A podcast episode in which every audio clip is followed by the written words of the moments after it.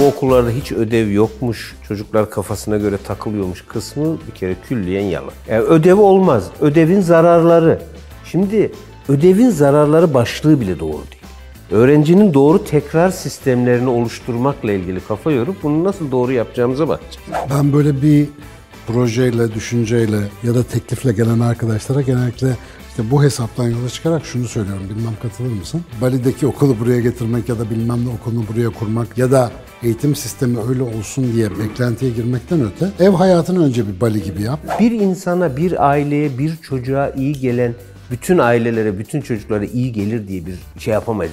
Ya İngiltere en çok konuşulan bu ara olduğu için söylüyorum. Almanya ya buralarda lise eğitimde falan bullying'in falan artık bambaşka boyuta gittiği ülkeler. Hani temel eğitim bu kadar iyiyse İngiltere'de yükselen ırkçılık, yükselen akran zorbalığını nasıl doğuruyor o eğitim sistemi? Yakınımızda olan iyi beğenmemek, görmemek, hep kötüsü üzerinden görmek. Abi insan olarak da böyle değil miyiz? ya? Her sabah çıkarken aynaya bakıyorsun. Aa diyorsun sakalım kötü, işte gravatım eğri. Yani aynaya bakma sebebimiz bile aslında bozuk olanı görmek için. Aynaya bakıp da lan bugün maşallah gene nefes alıyorsun. İşte gayet dinci, sağlıklıyız falan diyesimiz pek yok. Yani eldekini takdir etme konusunda bir zafiyetimiz var. Ali'cim ya şimdi bu bizim Nilüfer var ya. Çocukları diyor ben böyle okullarda okutmam diyor. Bali'de bir okul varmış abi. Bali'deki okul bana kaçıncı kez geliyor bilmiyorum ama tavanı yokmuş, duvarı yokmuş, yeşillik varmış, sınav yokmuş, ödev verilmiyormuş. Çocuklar hocalara eğitiyormuş falan öyle enteresan bir sistem. Böyle biz böyle romantik yani eğitimin dışında her şeye benzeyen alternatiflere sıklıkla bayılırız. Bir taraftan da makul gibi geliyor. Yani bizim çocuklar bizim okullarda çok sıkıntı çektiği için hem o kadar ödev, sınav yarışı bilmem ne ama iki kuruş bir şey öğrenmiyorlar. Yani okul tamamen boş bir vakit gibi. Çocukları boşuna depresyona sokuyor. İnsanın bir yerden de şey diyesi geliyor. Lan hakikaten en azından Bali'deki okul gibi bir şeyi buraya açsak ben çocukları göndersem diye ama mesela ben Nilüfer'e şöyle bir e, şey söyledim. Yani dedim sen bu çocuğu işte böyle bir okulda okutun. Önce dedim böyle bir okulda okuyup şöyle bir meslek sahibi olan para kazanan birini tanıyor musun dedim. Dedi ki okul yeni dedi daha bilmiyoruz dedi. Peki dedim sen bu çocuğu okula gönderdin. İşte ilkokul liseyi bitirdi. Sonra hayata bir atıldı. Hiç öyle lay lay lom değil. Çiçek böcük yok. E dese ki sana dönüp de. Lan bir baltaya sap olamadım senin yüzünden. Beni böyle hıyar gibi okula gönderdin. Ne yapacaksın o zaman diye sordum. Nilüfer bir mahzunlaştı o anda. Şimdi bir hayatın gerçekleri var. Bir bizim isteklerimiz var. Bir de böyle bazı hayallerimiz var. Yani nereden geldiğini çok bilmediğimiz hayallerimiz. Bali'deki falan gibi okullar ideal midir? Olur mu? Yoksa sınırlı koşullar altında geçerli fanteziler midir? Bu konuda bir sen gidip gördüğün için Evet. biliyorum. Azıcık bir görüşlerini alayım. Şimdi bu Türkiye'de mevcut eğitim sisteminde memnun olmayan her velinin bir hayali var. Finlandiya'da bu okul varmış, Bali'de bu okul varmış, Silikon Vadisi'nde teknoloji girmeyen okul varmış, Ken Robinson'ın Blue School'u varmış New York'ta gibi. Bundan çok sayıda neredeyse de hemen hemen tamamını görme şansım oldu. Bir kere büyük bir yanılgıyla işler yürüyor. Yani siz kendi içinizde mevcut eğitim sisteminde çocuğunuzun okulunda bir şey yaşıyorsunuz. Sonra sosyal medyadan duyduğunuz birkaç görüntüyle de bir okulla ilgili hayal kuruyorsunuz. Ne güzel tavanı yokmuş okulun falan. Tavanı var bu arada. Şey, duvarı mı yoktu? Duvarı yok. Duvarı olan bölümleri de var, olmayan bölümleri de var. Bu aslında nereyi görmek? Şimdi Ama bak bizde çok duvarlar ilginç. çok yüksek ya. Bana bunun söyleniş biçimi mesela ilk gelen donelerden biri duvarı yokmuş. Duvar nasıl bir travma yarattıysa. Ya işte, ha, tam da öyle. Bu defa işte orayı tanıtan çok güzel YouTube'dan da izleyebilir herkes. Videolarda vardır. Bu arada benim çok beğendiğim de bir okul. Veliler ve ebeveynlerle oraya bir gezi yapmayı da düşünüyoruz. Bu arada onu da söyleyeyim. Beğendiğim bir okul. Yani okula haksızlık etmek istemem. Ama o okul ya da Silikon Vadisi'ndeki okul ya da Elon Musk'ın çocukları açtığı okul ya da Finlandiya'daki okul. Bu okullarda hiç ödev yokmuş, çocuklar kafasına göre takılıyormuş kısmı bir kere külliyen yalan. Bir eğitim varsa bir hedefi olmalı. Hedefi var Aracı. ve ağır akademik programlar uygulayan okullar. Şimdi insanlar genellikle orayı görmüyor. Şimdi Türkiye'de bir okul sistemi var işte çocuklar şu saatte gidiyor, bu saatte çıkıyor. Kurallar, ödevler. Demek ki orada öyle bir hayat yok. Orada öyle bir hayat var fakat bizim ebeveynlerin kaçırdığı kısım şurası. Şimdi bir şeyi eleştirirken onun negatif tarafını daha yoğun görmek, diğerinin de görmek istediğimiz tarafını görmekle ilgili bir şey. Şimdi Bali'deki okul, dünyadan çok sayıda insan e, çocuğun eğitimi için oraya gidiyor. Türkiye'den de giden insanlar var. Şimdi bir kere öğrencinin öğrenme sorumluluğunu almasına çok önem verilen bir okul. Buradan kastımız ne? velinin başında durup ödev yapması gibi bir sistem olmayabilir ama çocuğun günlük öğrenme sorumluluklarını yerine getirmesiyle ilgili çok ciddi bir beklenti var. Öğrenciden talebeye Evet, dönüştüren bir ona sistem. dönüşen bir kısım var. Şimdi biz oraları hiç görmüyoruz. Yani ödev kalksın, yerine ne gelsin? Şimdi bir Daha öğren önce rutinlerde konuştuk ya. rutinlerde konuştuğumuz. Yani biz tekrarın öğrenme üzerindeki etkisini yok mu sayacağız? Bizim o toptancı bir anlayışımız var ya, ödev olsun mu olmasın. Şimdi tekrar şunu diyor olma, ödev yok gereksiz diyorsak şunu diyor olmamız lazım. Tekrarın öğrenmede bir etkisi yok. Boru senin alanın. Tamam. Tekrarın onu- öğrenmede bir olur mu etkisi canım? yok diyebilir miyiz? E tekrar o ahsen velevkâne 180 diye sözümüz var yani. Sözümüz var. Yani e, ödev olmaz. Ödevin zararları. Şimdi ödevin zararları başlığı bile doğru değil. Öğrencinin doğru tekrar sistemlerini oluşturmakla ilgili kafa yorup bunu nasıl doğru yapacağımıza bakacağız. Ya ödev diye bir kavram varsa bunun doğrusu da vardır. Doğrusu da var. Evet. O, Yani ve orada biraz da asıl olan şu, geliyor. sorumluluğunu temelde de okulla ilgili olduğu için söylüyorum. Öğrenme sorumluluğunu alan bireyler yetiştirmeye çalışıyoruz. Şimdi bizde ödevle ilgili ödev savunucusu olan taraf ne diyor? Ee, çocukların bir sorumluluk yerine getirmesi için bunu yapıyoruz. Ödevin yan faydası bizim beklediğimiz öğrenmeyle ilgili faydanın yanında sorumluluk yerine getirmekle ilgili. Şimdi bunun bir öğrenme enstrümanı üzerinden, bir öğrenme ihtiyacı üzerinden tanımlanması doğru değil. Şimdi bu çocuğun tek sorumluluk alan ödevi yapmak mı? Bu sırada ödevini yaptığı masayı toplamıyor. Yemek masasında ödevini bitirdikten sonra tabağını mutfağa götürmüyor. Şimdi o çok özgürlükçü denilen okullardaki çocukların evde tabakları toplamadığını, ailesiyle birlikte iş yapmadığını, öğretmenin kendisine verdiği bir sorumluluğu yerine getirmediği gibi bir ihtimalimiz var mı? Yok. Bizim standart bir Türk ailesi oradaki çocuğun günlük yaşamını görse bu ne sümsük falan. Tam da öyle. Şimdi ben Hollanda'da ki şöyle düşünün bu bahsettiğimiz okullar Green School, Bali'deki okulun ismi Green School. Green School dahil olmak üzere demokratik okul değil. Kastım şu belli bir müfredatı, o müfredat içerisinde de tanımlanmış öğretmen ve öğrenci rolleri var. Bunun daha radikal kanatları var. Demokratik okullar dediğimiz.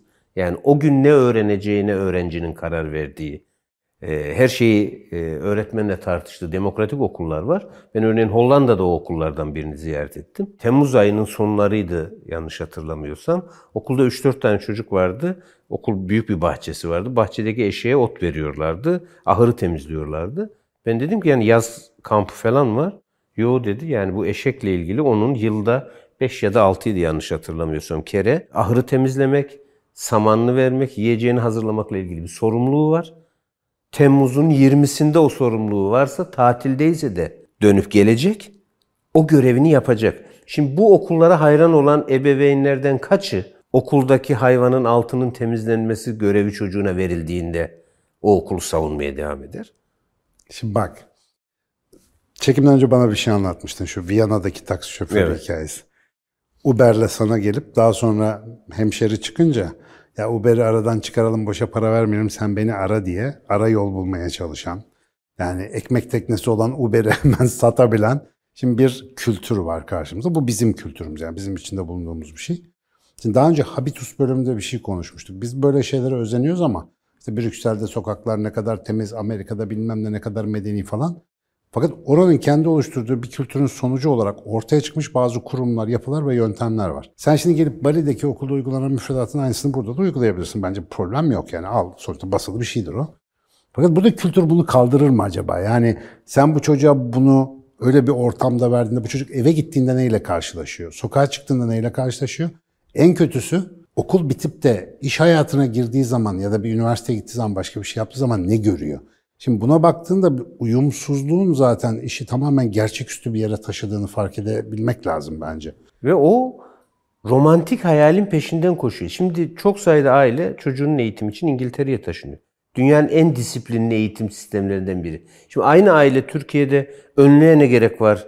Çocuklar niye bu kadar sıkıyorsunuz? Ama İngiltere'de İngiliz giyeceği ayakkabıya kadar belirlendiğinde o kurala uyuyor. Yani Sisteme güvenle alakalı bir sisteme şey. güvenle ilgili bir şey. O yüzden zamanda Türkiye'de benim de destek olduğum başka bir okul mümkün gibi girişimleri de finalde şu anda bazı şehirlerde gayet başarılı modeller de devam ediyor. Bir modele bir haksızlık olarak lütfen bu söylediklerim algılanmasın. Ankara, İzmir başta olmak üzere çok sayıda şehirde güzel denemeler var. Bunların eğitim sistemimize çok önemli katkıları da olacak. Ama Şimdi başka bir okul deyince herkes bir cazibe çekiyor. Çünkü başka zaten büyüleyici ve insanı çeken bir şey. Muhalif bir yerden durmanızı sağlayan bir şey. Ama herkesin başkası başka. Zaten bu tip okulların hep böyle pilot, deneme, işte belli yerlerde belli sürelerle yapılmasının da galiba kültürel olarak uygun bir dokunun içerisinde ancak çalışabilir olmasıyla ilgisi Tam var. da öyle. Yani tutup da sen ne bileyim Hakkari'nin bir köyünde böyle deneysel bir okul açamazsın. Orada Açamazsın. bambaşka bir şey var. Yani Ee, bunun bir karşılığı Türkiye'de bir köyde çok iyi okul olabilir ki Türkiye'de çok sayıda köy okulunda çalışan becerikli çalışkan öğretmenimiz şahane işler yapıyor. Yani bu habitatına yaşadığı çevreye uygun doğru modeli kurmuş. Şimdi diyelim ki yine Bali'deki okula dönelim. Ya Green School gibi bir okul açacağız deyip onların o oradaki sazlıklardan toplanmış bambularla yapılmış binasını getirirseniz bir kere olmaz Türkiye'nin iklimine uygun olmaz. Bir kentte olur başka bir kentte olmaz. Bizim burada bazı bölümlerde sırf İngiltere'de master doktora yaptığı için üniversiteye gelir gelmez ve özellikle de bölüm başkanı falan olursa yaptığı ilk icraat çay saatlerini 5'e çekmek olan hocalar var. Onun dışında bilim bilim laboratuvarla herhangi bir bilgi yok ama çay saatleri 5'te oldu burası İngiltere olduğu gibi bir kafa var. O yüzden o okulları seviyorsa şimdi şöyle düşün. O okulda okuyan ailelerin neredeyse tamamı sürekli ülke değiştiren, daha rahat yaşayan, keyifle, uzaktan çalışan aileler gibi gibi bir sürü kültürü var. Şimdi bunların hiçbiri doğru ya da yanlış değil. O okulda o, o şekilde yaşayan bir aileye çok denk düş. Şimdi burada daha rutin bir hayatın içerisinde yaşayan çocuğuna dair beklentileri daha belirgin olan bir aile kuvvetle muhtemel oraya gittiğinde mutsuz oluyor. Çünkü o beklenti karşılanmıyor. Ama biz okulu öyle bir yere koyuyoruz ki o okulda öyle bir eğitim varmış ki okulun etkisi hep söylüyorum %10'u 15'i geçmez bir çocuğun hayatında. İlk öğretimde bir çocuk okulda günde ortalama kaç saat vakit geçiriyor? Yaklaşık 7 saat, 8 Yedi saat, saat. civarı geçiyor. Yani günün büyük bir kısmında yine hayatın içinde ailesiyle beraber evinde. Yıla böldüğünüz zaman yılda 180 gün eğitim yapılıyor. E tabii geri Bir kere kalan- yılın yarısında zaten ailesiyle birlikte. O, o yarının içerisinde de üçte birinde okulun içerisinde. Etki olarak da kültürel etki ve çevrenin genel etkisini hesapladığımızda okul %10-15 etkide.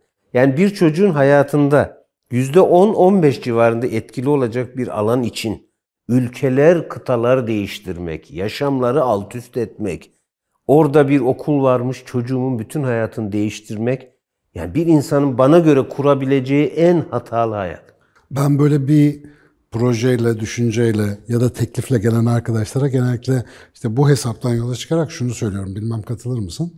Yani Bali'deki okulu buraya getirmek ya da bilmem ne okulunu buraya kurmak ya da eğitim sistemi öyle olsun diye beklentiye girmekten öte ev hayatını önce bir Bali gibi yap. Öyle bir takıl. Mesela çocuğa evde sorumluluk ver arkasından git. Tam. Sen meraklan, araştır. O da senden görsün belki yapsın. Meraklanmıyorsa, araştırmıyorsa onu tölere edebilecek bir davranış biçimi geliştir falan. Bunu yapmak daha bedava. Tam öyle. Hele bu Euromuro devrinde bayağı bir Hepsi tasarruf etmiş şimdi oluyorsun. şöyle oluyor ya yurt dışına gittik çocukları gördük. Müzede inanılmaz güzel eğitim. Türkiye'de de yüzlerce okul müzede eğitim yapıyor. Ya siz İstanbul'da müzeye gidiyor olsanız çok sayıda çocuğun orada müzede eğitim aldığını göreceksiniz zaten. Bir, bir yerde abi gene böyle denk geldim. Çok yapmam ben biliyorsun toplum içinde çatışma sevmeyen bir tipim ama ablanın bir tanesi Hollanda'da herkes piyano çalıyor. Böyle hep müzikle çok ilgisi var. Ben medeniler hayatım falan. Siz biliyor musunuz dedim piyanocu mu? Yok dedi. Yani neysin neye özeniyorsun bana neyin satışını yapıyorsun böyle çok enteresan. Şimdi içinde bulunduğumuz durumun kötü her şeyin çok iyi deneyimlediğimiz için kötü tarafları çok fazla gözümüze batıyor. Yine bir arkadaş isim vermeyeyim mesela. Ben diyor Türkiye'de diyor çocuk doğurmam diyor. Yani burada vize için o kadar para ödemen lazım diyor bilmem ne diyor falan. Şimdi mesela bu bizi... Bu arada da herkesten önce bizi dinliyor büyük ihtimalle şu anda. Tabii. Herkesten önce. Şimdi bu içinde olduğun şeylerin kötü tarafları gözüne batıyor ama bütüncül bir bakış için bir de avantajı varsa onu da görmen lazım. Şimdi yine çekimden önce konuştuğumuz Mustafa Acıngil'le sohbet ederken özellikle geçen bir konu vardı. Mustafa Acıngil dedi ki mesela Türkiye bu açıdan çok avantajlı. Çünkü gayet gevşek bir okul bulabilme şansın her zaman var. Kesinlikle. Ödevi ödevi kovalamayan ve orada istediğin gibi deneysel takılabilirsin. dedi. Şimdi Tabii. bu özel lise mi diyorlar ne diyorlar dershanenin yeni versiyonu. Mesela çocuklar oraya gidince zaten paso sınava çalıştırıyorlar. Başka bir şey yok. Dolayısıyla sen o arada okulların gevşekliğinden ve sistemin sistemsizliğinden faydalanarak zaten istediğini yaparsın. İngiltere'ye gittin mi sıkar bakayım hadi istedi, Tam, istersen orada tam yap. da öyle ve şimdi gidip or ben şunu taraftarıyım. Ben şahsi olarak Bali'de yaşamak istiyorumdur. İşimle, Oo, tabii ki. hayatımla uyumludur. Çocuğum da benimle birlikte geldiği için orada yaşıyordur. Çok iyi çözüm. Yani kafan oraya uyuyorsa orada hayatta kalıyorsan Hayatta tabii. kalıyorsun. Zaten o zaman sen gidip kendi yine mahallenden bir okul seçmiş oluyorsun. Ama Türkiye'den kalkıp binlerce kilometreyi bir okula gidip bir iş yapmak şöyle düşünsene. Müdürü değişse, öğretmeni değişse, oradaki program değişse ne olacak? Ya da o çocuk oradan mezun olup Türkiye'ye dönüp Toprak Mahsulleri Ofisi'nde bilmem ne müdürü olarak başlarsa ne olacak? Başlarsa yani ne o olacak? kültürde burada ne yapacaksın? Tam da öyle. Yani biz toplumsal bir şeyimiz var benim çok hoşnut olmadığım. Yakınımızda olan iyiyi beğenmemek, görmemek. Hep kötüsü üzerinden görmek. Abi insan olarak da böyle değil miyiz? ya? Her sabah çıkarken aynaya bakıyorsun. Aa diyorsun sakalım kötü, işte gravatım eğri. Yani aynaya bakma sebebimiz bile aslında bozuk olanı görmek için. Aynaya bakıp da lan bugün maşallah gene nefes alıyoruz. İşte gayet dinci, sağlıklıyız falan diyesimiz pek yok. Yani eldekini takdir etme konusunda bir zafiyetimiz var. Bu galiba hani içinde bulunduğumuz sisteme bakışımızı da aynen bu şekilde şekillendiriyor. Ben burada konuşmadan önce buna hiç bakmamıştım. Bak Şimdi kendime bakıyorum. Memleketle ilgili bir şeyler anlat deseler bana ben önce olumsuzlukları sayarım muhtemelen. Sürekli onlar gözüme batıyor ama mesela şunu bir türlü açıklayamıyorum kendime. Yani yurt dışına çıkıyorum mesela. İşte bazen 5-10 gün bazen bir ay falan kalıyorum. Abi bir aya yaklaştığı zaman özellikle yani iki haftayı geçtikten sonra İstanbul abi benim bir dönmem gerekiyor. Yani burada ne var ki oradaki hani bayağı rahat gözüken bayağı da bu arada ben yurt dışına da böyle hep genelde misafir olarak lay lay lom gidiyorum yani orada bir hayat gailem de çok yok. Ama ona rağmen bir memleket memleket geliyor. Belki biraz buraya bakmak lazım. Bali'ye gitmenin böyle bir faydası olabilir. Ulan bizim oralar iyiymiş falan diye. Bir de şu burada inancımız belirliyor ya aslında her konuya dair inancımız olayları nasıl değerlendirdiğimize bak. İşte Türkiye'de okullar iyi değil. Türkiye'de öğretmenler iyi değil. Türkiye'de müfredat iyi değil gibi bir inancımız var. Bu inancın alternatifi ne duyarsak o bize geliyor ve yeni bir inanç inşa ediyoruz. Kararı vermişiz ona kanıt Tabii. arıyoruz. Tam da öyle. Orada bir iman oluşturmuşuz. Şimdi itikadını oluşturmaya çalışıyoruz gibi bir durum var. Hatalı olan bu. Yani dünyanın her yerinde çok iyi okullar bulabilirsiniz. Türkiye'nin her yerinde çok iyi okullar ve öğretmenler bulabilirsiniz. Yeter ki sizin odağınız iyiye, çocuğunuzun eğitimiyle ilgili de genel yaşamınızı tasarlamaya dönük olsun. Bunları tasarlamadan ya Sinan Canan diye bir fizikçi varmış. Ondan fizik alırsa bu iş oluyormuş. Ya bir çocuk ve bir ailede tutan, güzel olan bir hikayeyi alıp bunun üzerine hayat inşa edemeyiz. Ya bir aile varmış, e, iki tane çocuğuyla birlikte tekneyle dünya turuna çıkmışlar. Çocukları öyle eğitmişler. İşte gerçek eğitim bu. Ya diyemeyiz. Hayatı denizde geçmiş bir aile. Çocuklar büyük ihtimalle denizde doğmuş. Öyle bir hayat kurmuşlar ve dört kişi olarak çok mutlular. Şimdi biz ne diyeceğiz? Ya teknede eğitim iyidir. Hadi hepimiz tekneyle Tam da öyle. Yani bir insana, bir aileye, bir çocuğa iyi gelen bütün ailelere, bütün çocuklara iyi gelir diye bir şey yapamayız. Ya İngiltere en çok konuşulan bu ara olduğu için söylüyorum. Almanya ya buralarda lise eğitimde falan bullying'in falan artık bambaşka boyuta gittiği ülkeler. Hani temel eğitim bu kadar iyiyse İngiltere'de yükselen ırkçılık, yükselen akran zorbalığını nasıl doğuruyor o eğitim sistemi? Bunlar sanki orada hiç yokmuş gibi söylüyor. Evet. Aa orada da mı Hep falan. orada barışçılık diğerini diyoruz. Peki niye öyle olmuyor? Çünkü oradaki okul da tek başına oradaki hayatı belirlemiyor. Orada bireyselleşme, yalnızlaşma bilmem ne. Belki de muhabbeti şöyle bir sloganla kapatmak faydalı olabilir. Yani içinde yaşadığımız şeyin olumsuzluğunu gördüğümüz kadar olumlu tarafını da görmeye yani bütüncül bakmaya gayret edelim. Paramız cebimizde kalsın yani boştan yere. El aleme döviz yedirmeyelim. mi yani? Bravo.